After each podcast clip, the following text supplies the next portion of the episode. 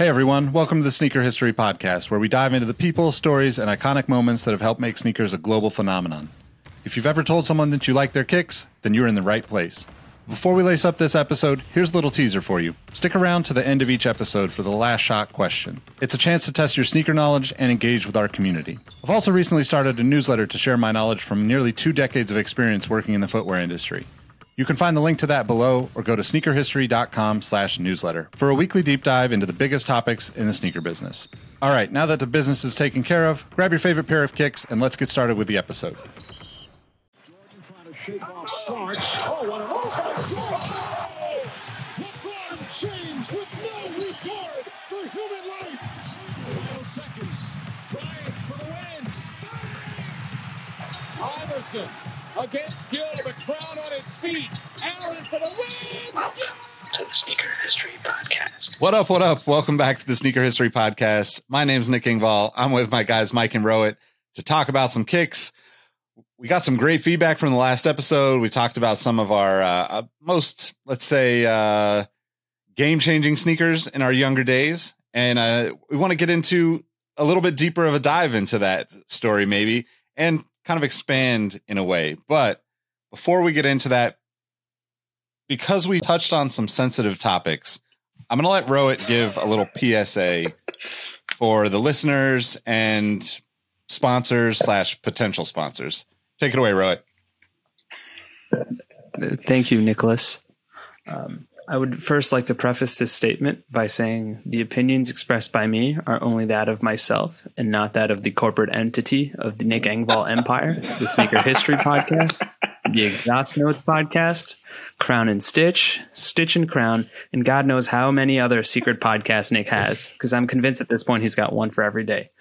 But yes, as my illustrious co host alluded to, we went after some people last episode, and not just any people, one person in particular, arguably the deadbeat dad of the fast food industry, and that's one Papa Murphy's.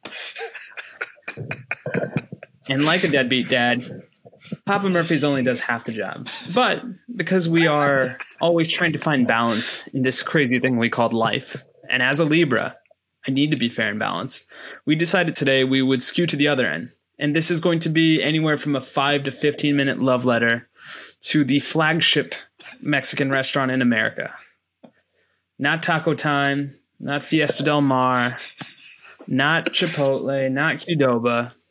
I'm, of course, talking about Taco Bell, aka T Bell, aka tuberculosis. No, that's not it either. I've already gone off Wrong place.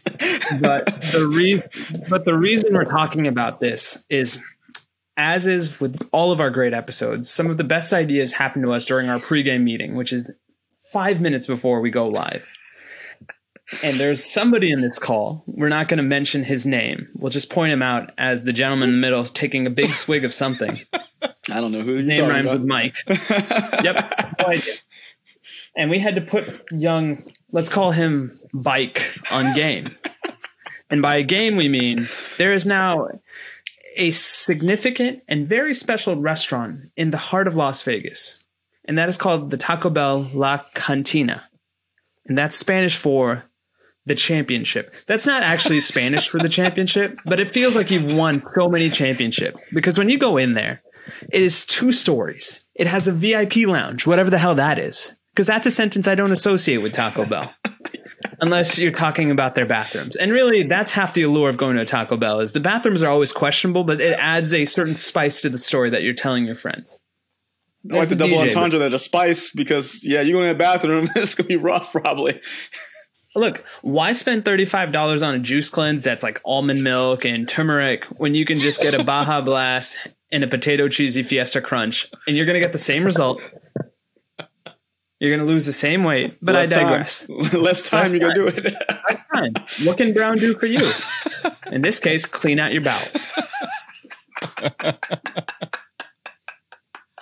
Other thing, I'm not much of a drinker. Really, I don't drink at all. But the thing that I see when I talk to my buddies, my friends, my family, my peer group, my adversaries, my acquaintances, is the fact that there's no other location that I can think of that mixes alcohol with Taco Bell classics. And all I told Mike, oh, I'm sorry, Bike, or you know what? It is Mike. It's me. Mike Guillory. it is. It is what it is. Yeah, this guy. I mentioned the words Baja Blast Margarita, and this man went on Expedia and tried to book a trip right then and there. You think I'm So joking? as is, no, I'm not joking. I'm like, as is commonplace in a lot of other podcasts, explain yourself. I mean, first of all, have you had a Baja Blast Mountain Dew? I'm not even a big soda drinker, but when I do, it's a Baja Blast Mountain Dew. It, It's the Gatorade Frost of sodas. Where like I maintain is. Gatorade Frost is so much better than every other Gatorade there is. It's because it's the most artificial. Like they've given up on this whole It's so notion of we have to have fruit Yeah. flavoring. Yeah. Like what the hell's a Riptide Rush? What Hey, the hell's Glacier Frost? From the middle Pacific, they grab the water, boom. Yeah, because you find that purple only in the deepest of springs in the Colorado mountain ranges. I mean, look, man. I, first of all, that is the most exciting thing I've heard today. And I mean, come on, Nick, don't let Nick fool you. He's laughing, but he is in such in so deep with Mexican pizzas like myself that he's he, he's Everybody. I'm booking him a ticket too because he'll he'll join me in our gorging ourselves in Mexican pizzas and Baja Blast margaritas, and our significant others will probably have to drag us out of there because 20 bucks can probably do so much damage in that place. Think about it. The dollar menu at Taco Bell or the $5 box with a $5 Baja Blast margarita. I'm hurting myself. That bathroom, they're to have to call someone afterwards. You've heard the concepts of white room? That's the brown room. It's just everywhere. I don't know why it's always poop with me, but Nick, please save us. I, I, I don't know what to say. I mean, if Mike goes, I'm going. You know, I, By the way, when you say going, does that mean literally going? I mean, one step at a time, right? Like, yeah, you you've got to start with the getting there. Then you, you know, then you you have to go, right? You Like, gotta it's not really it's not really a choice afterwards, but you know, There's no options once you eat it. but I, I mean, I agree. Mexican pizza, and I mean, I'm not I'm not like the craziest Baja Blast fan. I think it's great, but I don't drink soda outside of Taco Bell. So when I do, it's always I'm always trying to go for Dr Pepper because that's the soda that I miss drinking. That's fair. But okay. All right. All right. But I also think that if they have alcohol and if you could do mixed drinks, my friends and I back in the day when we were a little more liberal with our alcohol, uh, made up a drink called the Teeter Totter, which is actually Crown Royal and Dr. Pepper. Uh, cherries, if you want. For me, I'm always a maraschino cherry fan. I know they're not good for me. I know that they're basically fake and poisonous and all We're those talking things. Taco but- Bell. We're already past that point of not good for you. you get me Like, you get me th- that combination of those three things in a beverage and a and a Mexican pizza or two or three or four Mexican pizzas and I might propose to you on the spot. I don't know. Like I mean I don't I can't think of a better like like what what else what else like just exemplifies commitment in my life than that. I'll, I'll tell you. I'll tell you what. I'm not very much a religious man. I'm not sure what's up there, but I do believe something and someone is up there, and he or she takes care of all of us because that's why Taco Bell was introduced in my life. And then, like all the good gods, he or she also punishes us when we indulge too much in a good thing. gluttony. Like we I can't said, have that, man. uh, if we ever remade Seven, instead of a serial killer feeding me spaghetti until I explode, I would hope that it would be the chicken quesadilla or the Mexican pizza, because this is the other thing we are giving you, listener, as a life hack. Is not only is the Mexican pizza probably the crown jewel in the Taco Bell kingdom, it is the one item that unites non-vegetarians and vegetarians. And you may wonder why is that? Because let me tell you, as somebody that's married to a vegetarian that believes in the exuberance and the healing powers of the Mexican pizza, what is the most questionable thing about Taco Bell to the naysayers and the non-believers? Obviously, not any of us on this panel tonight, but are the heretics that we may find ourselves aligned with in life. Oh, we It's know the the risk. It's the meat. We, Yeah. we know the risk. It's we take meat. it. Ironically, it's not Arby's that's about the meat; it's about Taco Bell and the meat. And our non-veget or our vegetarian brethren and sisterin have decided let's take this poison chalice of a ingredient out of the equation. So they eat it vegetarian. They have a much longer life. They're not eating as much processed food as us heathens in the meat are, but we're okay because that's what Taco Bell, like all great things, does.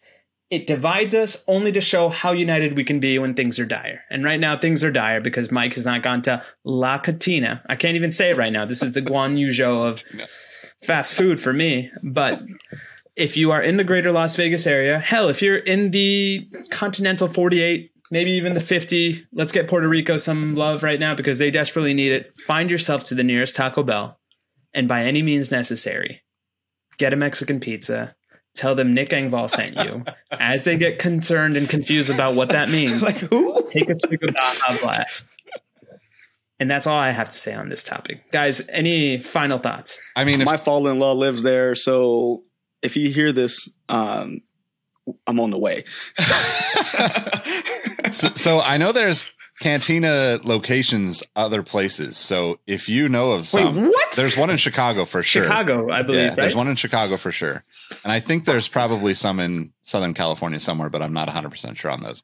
But if I you know of out. them, You you, should definitely leave us a comment in the Discord or on social media channels at Sneaker History about that and let us know what your nearest locale is.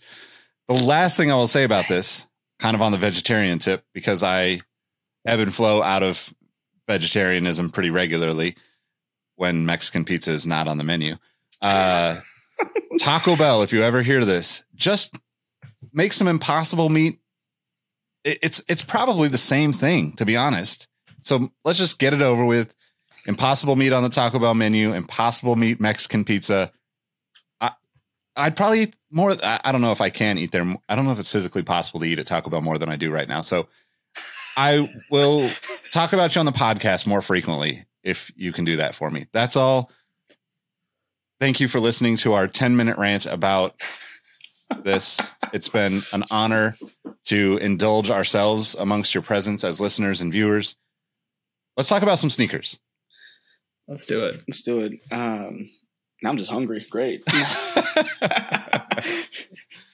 By the way, Mike, there is a Taco Bell cantina in Texas. Is it in Houston, Aw- Texas? It's in Austin, Texas, unfortunately. So far away. it is.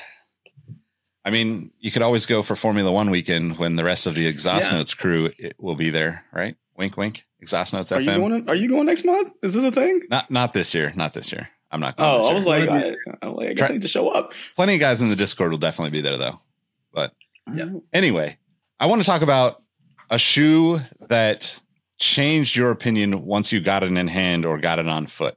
Because I started thinking about this after we talked about uh, recent episode about, you know, the shoe that kind of like really significantly changed our opinion or our emotional connection to sneakers. And there's a there's a handful that that like came to mind when I first started thinking about it. But I think there's probably a there's probably one more recent, I guess recent, like recent within the last ten years that really was like kind of a, a poignant one for me. So I'm gonna let one of you you guys start us off, and then I'll get into my uh, kind of I don't know what I don't know what the term would be, but it's basically when you when you see a shoe and you're like, yeah, that's all right, and then you see it in hand or put it on foot and you're like, whoa, this is not what I was expecting. And you basically instantly start going looking for other colorways. You there? Oh. You hear us, Nick? Yeah. Yeah. Oh, okay. All right. It, you just like it, you froze, and it was just you said in hand. That's all the last one we heard. So- all right. So Yep. I have to go with a recent one for me. Um, New Balance 2002R. Love the shoe. I just never understood the protection pack or refined future to what it should be called. I was like, it's just the same thing and some like jagged edges on it. I got one in hand and I was like, oh, okay, I understand. Is that where the thought- party's at? that's I understand that's where the party's at at this point. I was like, I was being that guy, like, mm, this is stupid. Then I was like, all right, let me try it. And like, I understand why you fools out here are paying this much money. I won't do that because I got these for retail, but I understand because it just makes the shoe look so much better with just kind of just the extra touches. And I don't, again, I don't justify $500 for a New Balance sneaker, but I can see why people are a bit excited about it as a really cool look. And of course, the shoe's as comfortable as all get out. So I get it. I get it. So that's one of mine that I had. What what is retail on that shoe anyway? Retail for this one is I want to say 150 for the refined future. Typically, I think normal 2002 Rs are like 130. It's a good shoe. I like it. Yeah, I like it. not mad You at it. No, I think I think for me, it's not necessarily a shoe per se, but more a signature line. And part of this is the pettiness that I have as a human being associated with the inspiration behind the signature line. And of course, I'm talking about the Kobe line. And I think so much of last episode was predicated on where we are in our lives when we fell in love with sneakers or got bit by the sneaker bug.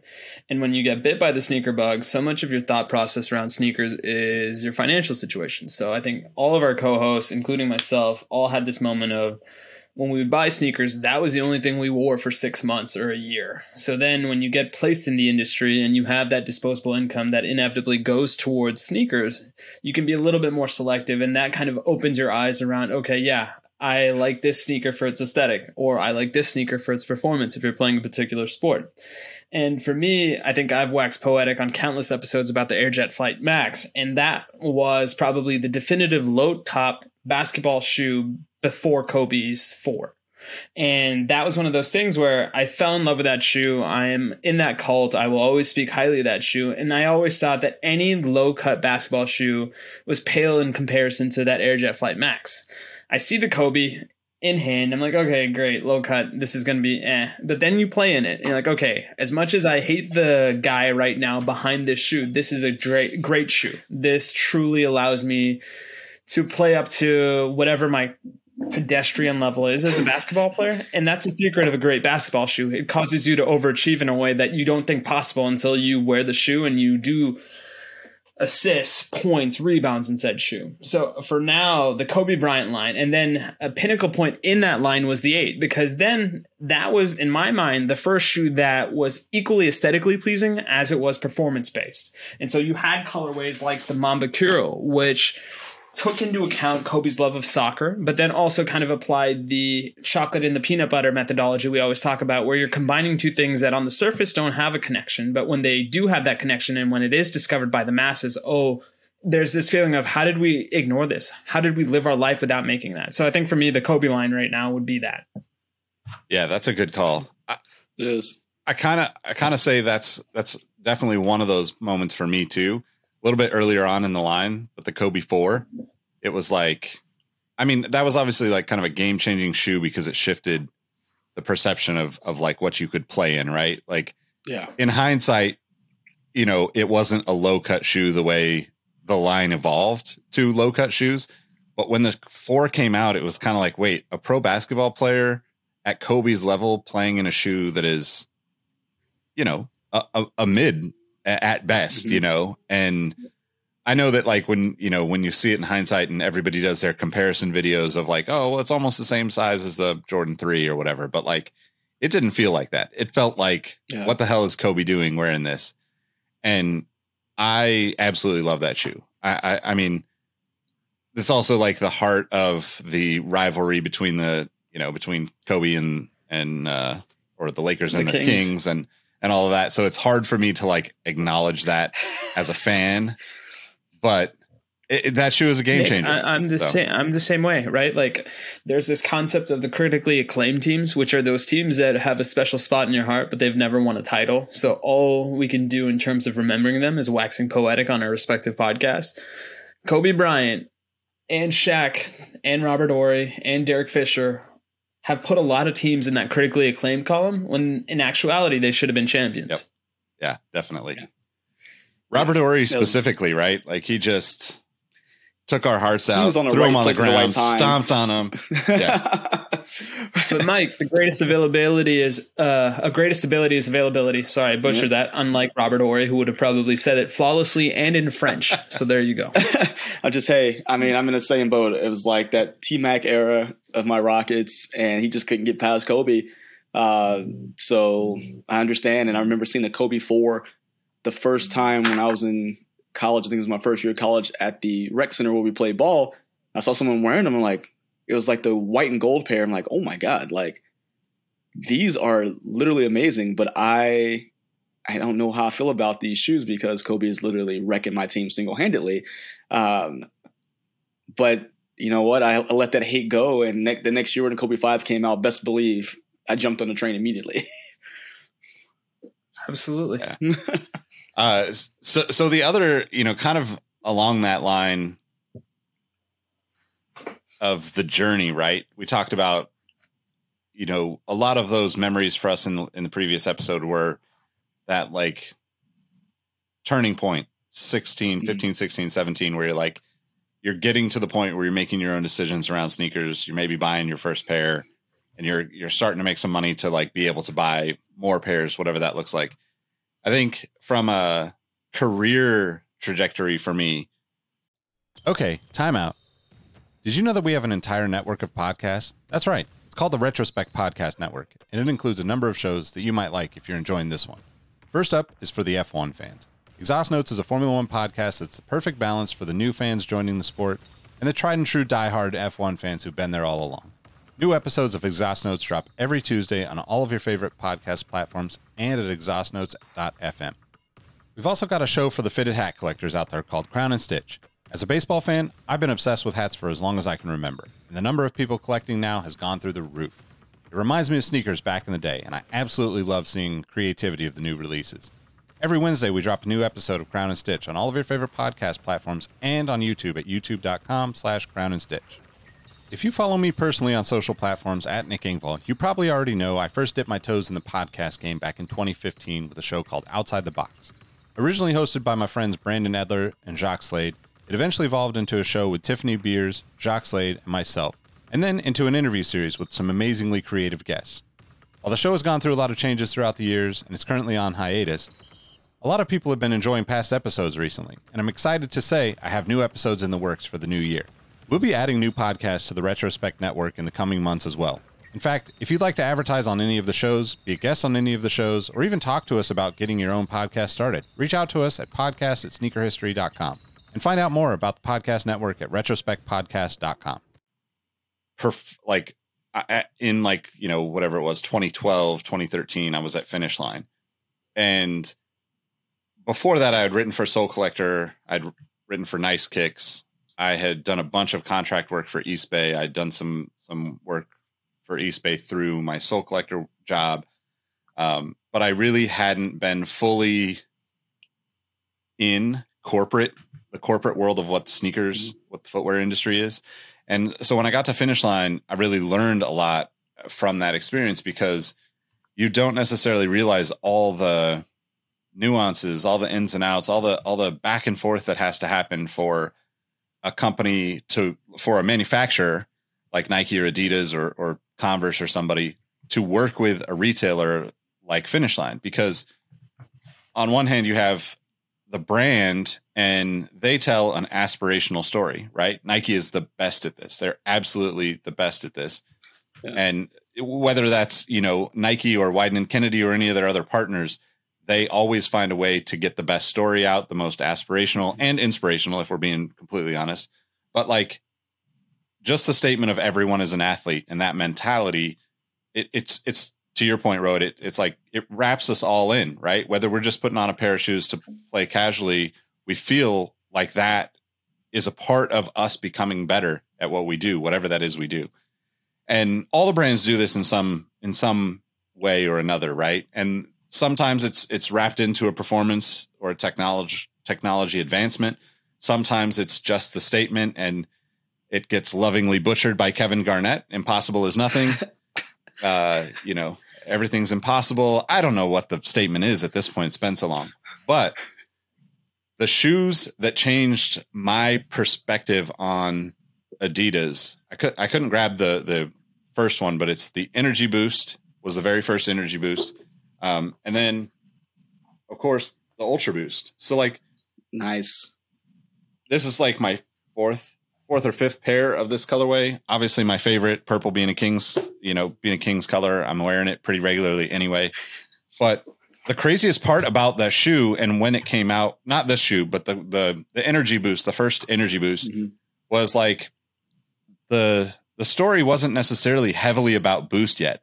It it was boost, but it was like the tech fit upper, right? Like it was it was mm-hmm. essentially like a I mean, it was it was kind of like a like a fleece, but like seam welded with like this, you know, kind of plasticky. Yeah. I, everybody does seam welding it nowadays Yep. with with synthetics.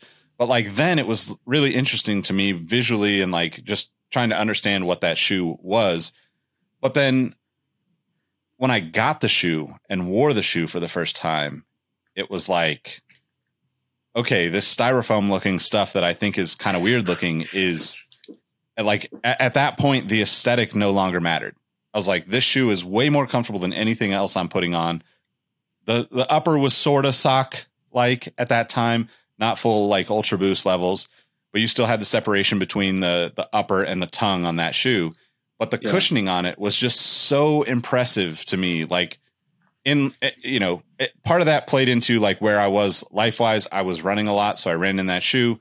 I, I was living in Boulder, working at Finish Line, and I was literally like walking, you know, half mile, mile to work every day. I never drove my car, so it was like one of those things where like I would wear those, and even in the snow, I would wear something like that, and I would have like a pair of shoes at, at my desk that I could change and wear around the office, so I could wear some other heat in the in the office, right? but like that that shoe was like such a crazy like it was a moment where I don't know if I have any friends that are still working at Finish Line or that listen to this, but like it was a moment where I think we missed the opportunity as Finish Line to tell our story with that shoe, but also Adidas missed their opportunity to tell that story too.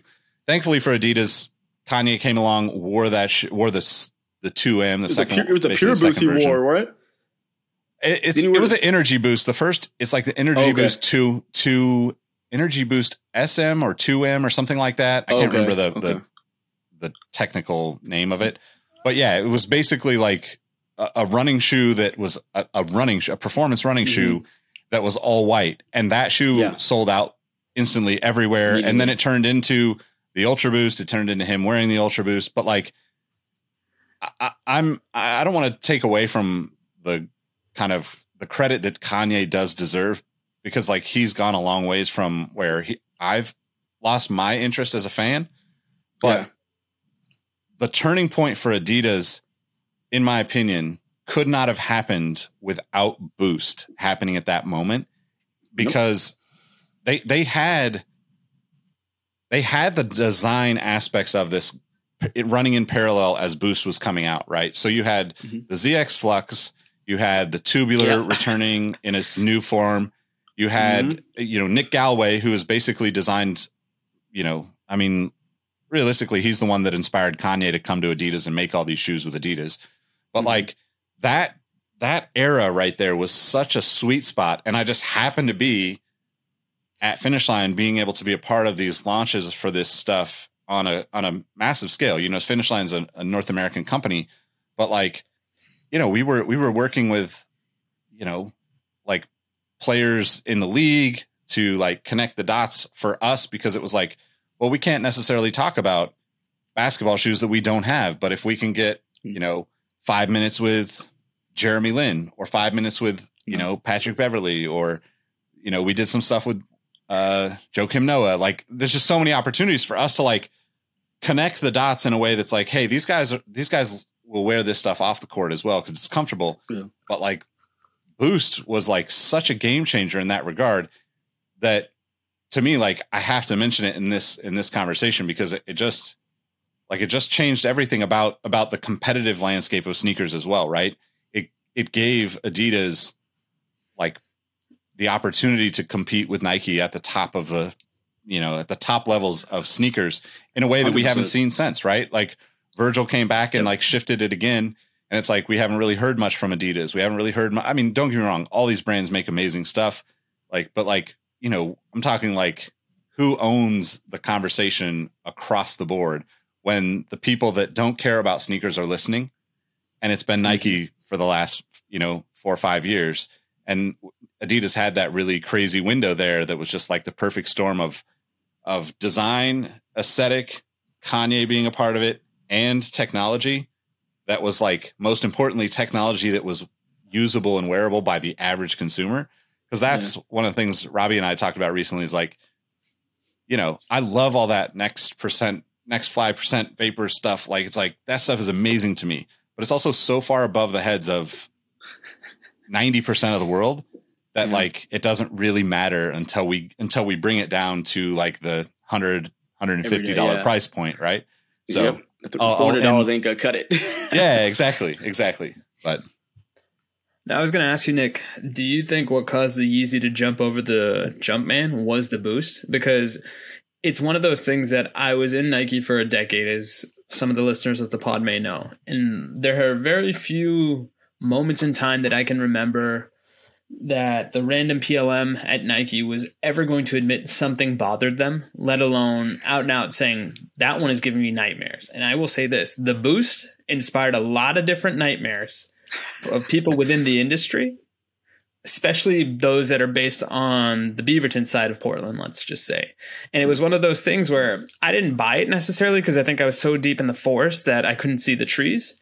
But when you remove yourself from that, that is probably the highest compliment you can pay a shoe is like, it's so comfortable. I don't care what it looks like. yeah, well, and then you start then it starts to grow on you at that point too, right? Yeah. So Yeah. yeah, I think I think that's interesting and like maybe someday we'll get into the nuances of uh the crosstown rivalry in Portland cuz you know, the across the river statement I've heard 100 200 times, 300 times in my life of like we don't really talk about those people across the river. And oh, it's such a wild thing to me, right? No, but that's and- how and here's the competitive it is. Yeah. yeah. yeah. I mean, there's there's a across the river ri- uh, across the river rivalry. There's the inside the berm rivalry. That if you are paying attention, you can kind of put two and two together and figure out what are the warring factions. But I will say this: it's an industry where ego cannot let you admit any mistakes. Yeah. So it speaks volumes when you even give that little nugget, that morsel of a compliment to the other guy, saying, "Holy shit, we have to kind of up our game now." And to your point, Nick, people are going to gravitate towards the Kanye of it all because he is that big shiny star that it's an easy narrative to latch onto. But Adidas Tech was a little bit better than Nike Tech in that moment, whether anybody wants Yeah. to admit it or not. I, I mm-hmm. 100 percent agree. So so I actually have a theory on this that will that I'm gonna let Mike speak because I feel like I've been cutting him off. But I have a theory on this No, that you- I think I think Sorry, there's Mike. a I think I think Nike made a singular mistake that they have never made before in that Uh-oh. moment that ch- that actually left that opportunity open. But go ahead, Mike. No, I'm just gonna say that even to this day, the Ultra Boost is one of those few shoes that I will continue to buy over and over. And I'm in a dilemma now of where I'm looking at two shoes I like. One of them being the Jordan. One of them I can actually get my hands on that chalk slash cream Ultra Boost that retroed again in this year. I had no idea, and I'm leaning towards Ultra Boost because I just that's one of those shoes that will always have a special place for me because it was different it I was part of like you know when I say part of that I was I watched the the growth of oh nobody's messing with Adidas you know that's kind of how the the overarching sneakerhead thing was to boom this blew up I still have a pair of like original 1.0s in my closet the all the black and with the white boost. It's just I don't say this word often but it's one of the perfect shoes out there. Like there's nothing wrong with that shoe. And I really think that with everything going on with Kanye and Adidas, I if Adidas was smart, I would say if we're gonna get rid of the 350 eventually, I say start put let's let's start transitioning Ultra Boost back and try and find a way to make it that casual shoe again because they made it more performance because they had the 350 already. So let's make it more performance driven. If they scale Right. not scale back, but kind of revert back to that casual wear, I think they could maybe not catch lightning in a bottle again, but I think they can put the Ultra Boost in a competitive um, place in, in the sense of the sneakerhead because everyday people buy the Ultra Boost. Like this basically they walk into the academy, walk into Dick's, they grab an Ultra Boost. That's still a high selling shoe. But if you want to get it back to that quote unquote hype, just start transitioning it back. And I again, it's a perfect shoe. Yeah, I, I, agree. I think there's a, you know, there's an inherent like,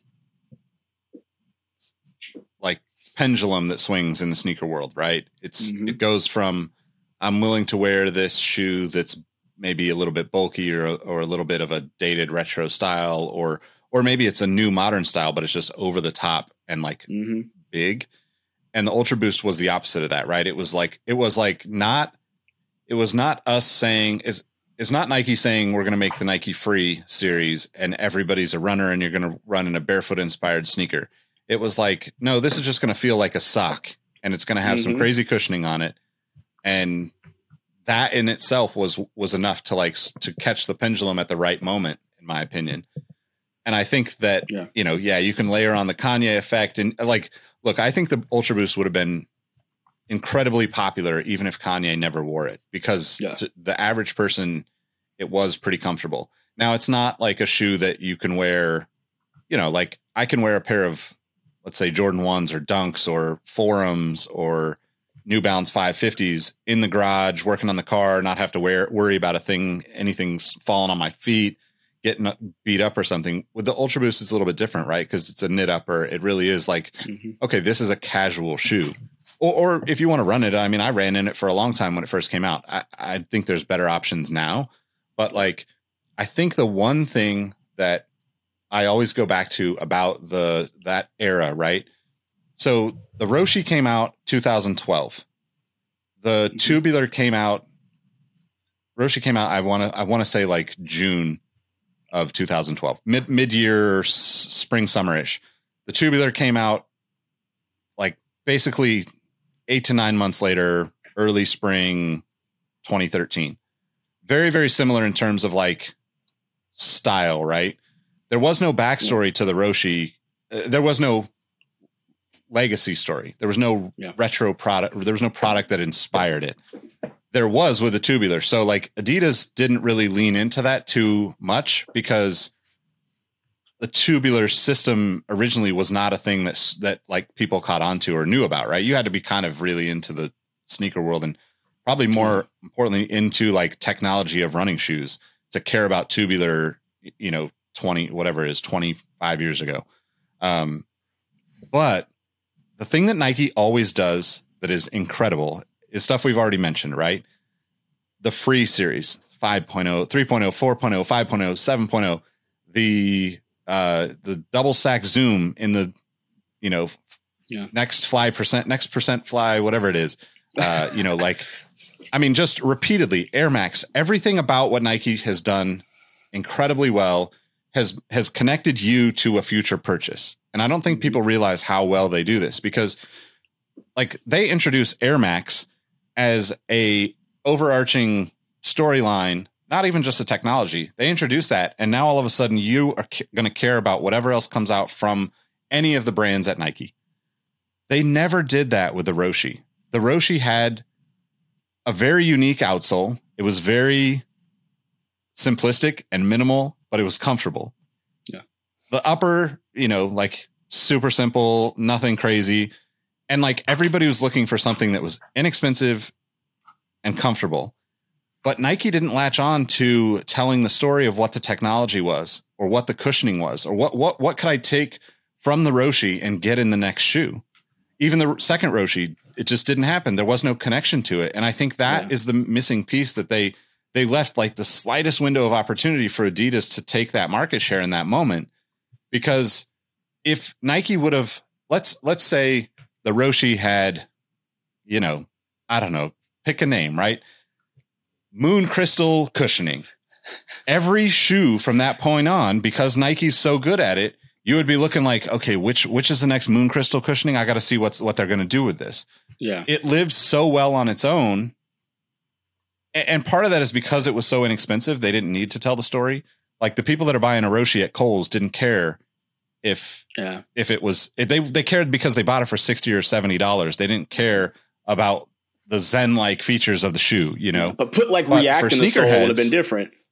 Like call it React. Like we right had, had they done would've been a that had they story. had they done some sort of like yeah like you, you would have had this continuation and Mm-hmm. not to say that nike didn't capitalize on the roshe right because the roshe was a solid i mean i feel like they had Everybody a two or three one. year run of just the first pair and you know but like unlike what nike always does they didn't attach whatever their signature mo- moment was right that could be Mhm. flying it that could be cushioning that could be zoom cushioning or zoom do you, insoles Do you whatever think that's because it goes against the actual aesthetic of the shoe? Like you said it yourself, it's a very minimalist Zen shoe. And when I hear those terms, I don't necessarily think of a wealth of materials or the newest technology. I agree with you. I agree with every point you're making. If they had put any sort of branding on any sort of that property of that shoe. You would have people that are not even sneakerheads waxing poetic about, oh, the moon crystals really give you the best toe separation. So that way, when you get a pedicure, you don't have as much dead skin in between your toes. Like, Yeah. whatever that story is. And it's one of those things where I think the Roshe, like that's a shoe deser- that deserves its own 30 for 30, lack of a better term, because Totally. of its humble beginnings, how it got to where it got, and then the inevitable sequel that felt so anti Roshe because it just felt like a cash grab more than anything. And I think to your point, if they had done a better job of telling the story with the Roshe 1, they could have done a better job telling the story with the Roshe 2, and the shoe wouldn't have died off. But there's also some other off the field curricular activities in my mind that led to that downfall of that shoe, but that's for the super exclusive Patreon episode that only four of us are ever going to hear. Well, dude, I would love so if they decide to bring back the Roshe, which they won't do because it would have to take some kind of weird, you know, oh, we're bringing back a Travis Scott Roshe. That that would kind of be their way of justifying to bring it back. Yep. But if they were to bring it back and let's, all right, cool, let's let's do what Nick's saying. Let's put something behind it, so that way, the tech heads will be a part of it. The hype beast will be a part of it. Let's change it the whole outsole. Make it this like same same design. Bring it back the Roshe one in the Protro setting, but change the whole thing to Zoom X cushioning. You don't know how many shoes I would buy if they would change it to full Zoom X out like outsole cushioning. God knows it won't last super long, but the story of the cushioning, the comfortability of the shoe, it, it it's a no brainer. I mean, you would capture different markets. You'd have to probably charge 150 for it now, but you know, Yeah, Yeah, but I mean, Mike, I like look at it this way. This thing right here is That's the awesome. modern day Roshe. hmm This is a story that they could easily tell and say, we came up with this shoe to go after the people with disabilities that can't tie their shoe. Yep. And it's got a very similar aesthetic to the Roshe. It's got a very similar aesthetic to the sock dart. And I'm not sure that wasn't done purposely. Like it, everything Nike does has a meaning behind it. It's just Yeah. how quickly can we as the public decode it and how quickly can they apply it to the next iteration of whatever shoe it is. Mhm. I really hope that this signals a return to that type of aesthetic where it's less is more. Yeah. Well, hold. on, Let me grab some because for what we're talking about, I think it's probably good to see this. Hold on, y'all keep going. I got. I want to pull up this old Yeah. uh, shoe real fast. Nick, you, you said this is going to be a 30 minute episode. I, know, think we're know. about to hit hour two now. Well, it's interesting because I I agree with you on the, you know, it would have lost its, would have lost its So- zen without, you know, Yeah. or with some sort of crazy branding. But I think that's that's what's interesting to me is like air, for instance, right now, air at like you know uh, pre Vapor Max, right, where we have just a full, you know, I mean, I know it's not 360, but like the Air Max 2013 to 17 or whatever, right? Essentially the same like storyline, but filled with air. You know, like if you were to just say, okay, well, this is Roshe foam, that's all it would have taken for the second one to work. That that Yep. would that could have translated into even more sales of you know the any of the slip-on stuff, right? Like it could have maybe that just became the slip-on stuff. What's interesting too, as I'm saying that, is Adidas tried to do that. They tried to capitalize on the momentum of that like casual look with their cloud foam stuff. And those shoes are crazy comfortable, but but they absolutely did not go anywhere. And they had a whole different, uh, you know, whole lineup of cloud foam cushioned shoes, but they just didn't. The the original cloud foam, I think they were like, Let, let's make another Roshe competitor f- three years, four years later. And re- the Roshe did retro, right? Like I think the the Roshe, they called it the Roshe One, right, in like 2015 or 2016. It, for like a second, it was like a flash in the pan kind of deal. Like it didn't Yeah. last long, Yep. like whatsoever. Yeah. Yeah. But it's just nuts. So I brought this one out because we were talking about it, looking at a lot of those shoes we're talking about, those very like simplistic runners. This is original uh Ultra Boost from 2015. Was 7 Mhm. years now, almost eight years. This shoe, like, it actually held up. You get a lot of runners and simplistic, minimalistic shoes, they start falling apart. So, it, they, I just don't. I mean, I understand everything is a trend; it'll come back around. But Adidas did something so good where the most the, the, I guess the most irritating thing about it is that the boost stains and it's really hard to clean it because of like all the, the crevices. But even if the shoe is quote unquote bottomed out, it's not like an air bubble where I'm like squeaking around. It, you can tell that I have a flat tire. I can still wear this shoe and be extremely comfortable. I may have a little bit more ground feel, but they just they market this shoe so well that it sucks that it kind of hinged on Kanye a bit. hmm So I, I just, it just kind of goes back to Nick's point. You market something. The word boost is synonymous with all sneaker sneakerheads, so they just know. So if anyone can come back like with that story, like even though it's kind of a throwing spaghetti in a wall scene with stick, like you said, a cloud foam. It's it was more of the budget friendly side, I think. So it didn't have that cool look. But as long as they keep pushing bo- boost now, because that plus I guess prime knit is just like the magic combination for Adidas.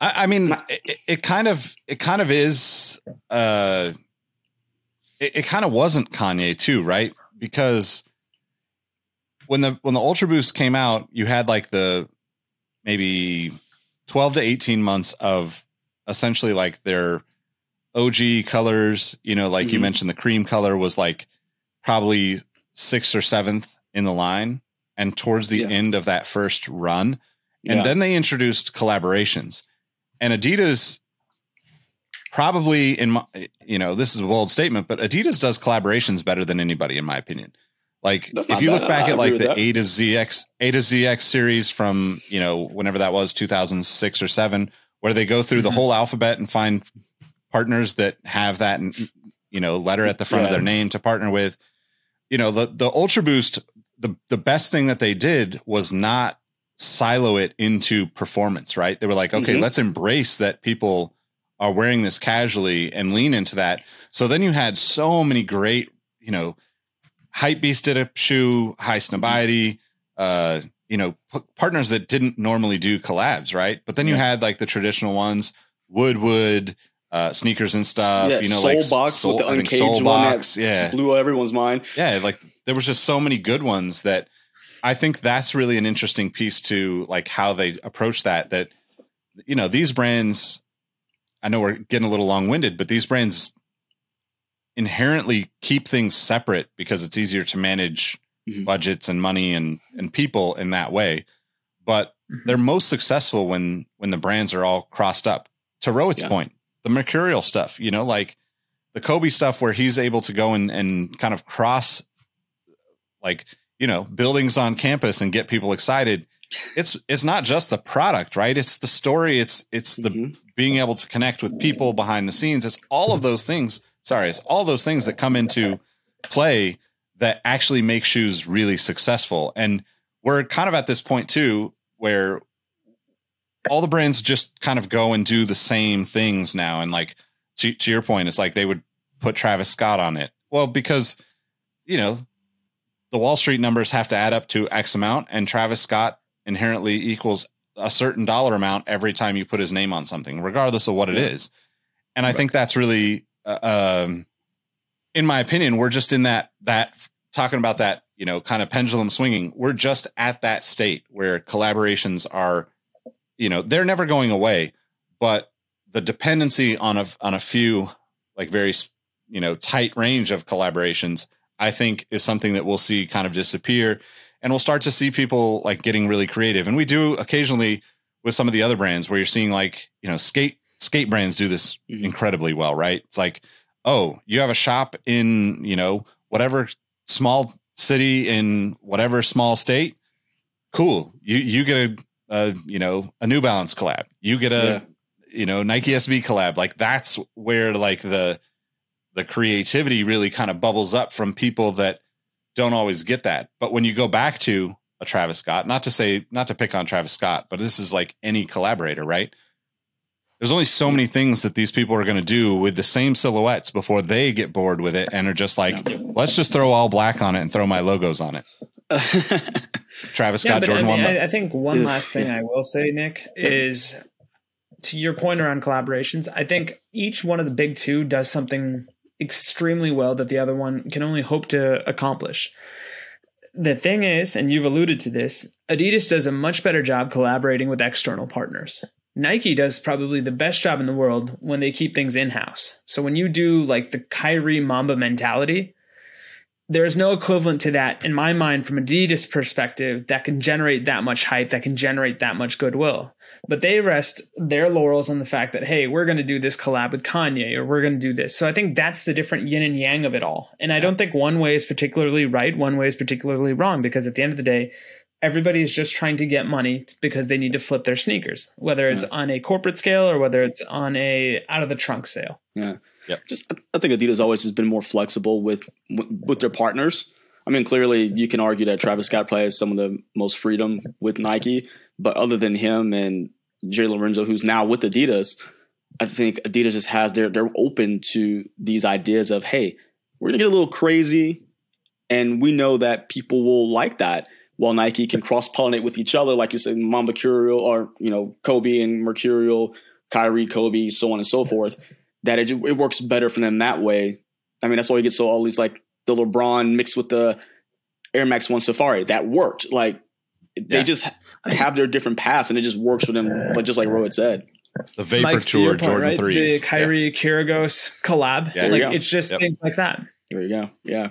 Yeah, I think that's a great point, and we can probably wrap on that because I I really think that that's like to your point, Rohit. That is like the two.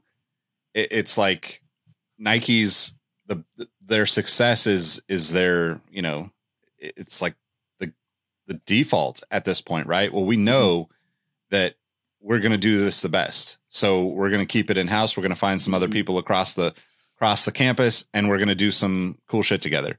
And with Adidas, I feel like they've always lacked a little bit of confidence in that regard, but they've made up for it in the confidence in letting creative people go a little crazy, right? Yeah. Yes. and that and that definitely. predates a lot of a lot of this conversation too. You know, like thinking of like, you know, they gave Jeremy Scott an entire line of shoes Yeah. without any thought or prayer that it was going to work, in my opinion.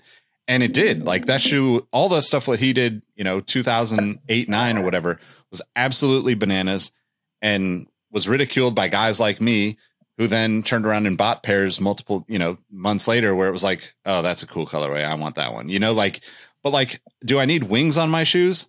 No. Yes, I do. Like, that's why I those wings. like that's why I love sneakers so much is like like people can do things and and do it in creative ways where you think the most ridiculous things are then somehow cool and wearable and like you just like ah just i just love this stuff and i'm so stoked to be able to talk to you guys about this because this is a really great conversation yeah, I said, you know, I talk about shoes all day. What you talking about? What did it? shoes and Taco Bell? Oh, shoot, we're gonna kill it in that eighteen to thirty four female demographic of this episode. I wouldn't be surprised if this was a. Uh, as soon as Taco Bell's heard, is like, oh, this is this is gonna be a. Uh, 99% male uh, episode because oh yeah. we're Taco Bell we're out of here. Ixnay yeah. the Akko Elbe. I don't even know. My take five. What it needs to be. Anyway, Nick, take us home. All right. Well, we appreciate all of you listening, watching. Uh, make sure you hit that subscribe button if you're on YouTube. Make sure that you give us a review if you're on iTunes. Hit that follow button on Spotify. Tap that little star to give us a rating. Uh, you can also leave us a review on Amazon Music if you listen to us on Amazon Music. If you haven't done any of those things, I just got to ask, why not? You know, like Just we've been it, cranking man. out the episodes. Yeah. Just give us a little love. We would really appreciate it. Anything is possible. Anything is possible. Anything. More importantly- yeah, anyway, you can find me on Twitter Exactly. at Roheezy. You can follow me on Instagram at RoadM13. Mike, where can they follow you? You can find me here at Sneaker History. You can find me on Instagram and Twitter at MadWatcher789. Also find me on YouTube at Mike Guillory as well. Nick, tell them where you're at, bud. You can find me at Nick Engvall on all the platforms. You can also find all of us at Sneaker History. Most importantly, hit the first link in the description to join the community. It's free. Discord. It's popping. We do some great things. There's incredible people in there. I love you all. Appreciate y'all. And we'll catch you on the next one. Peace. See ya. Bezos! Hey, hey, Nick here again. Before you take off, I want to thank you for listening to the Sneaker History Podcast. Be sure to hop into our Discord to answer this episode's The Last Shot question and get to know our community of sneaker enthusiasts. If you'd like more insights on the trending topics in the sneaker world, I've also recently started a newsletter to share my knowledge from nearly two decades of experience working in the footwear industry. You can find the link to that below or go to sneakerhistory.com slash newsletter. And last but not least, tell someone you like their kicks today. You never know how far a simple compliment can take you, and we all know how good it feels to be on the receiving end of some appreciation. Thank you for all the support, and we will catch you on the next episode. Peace.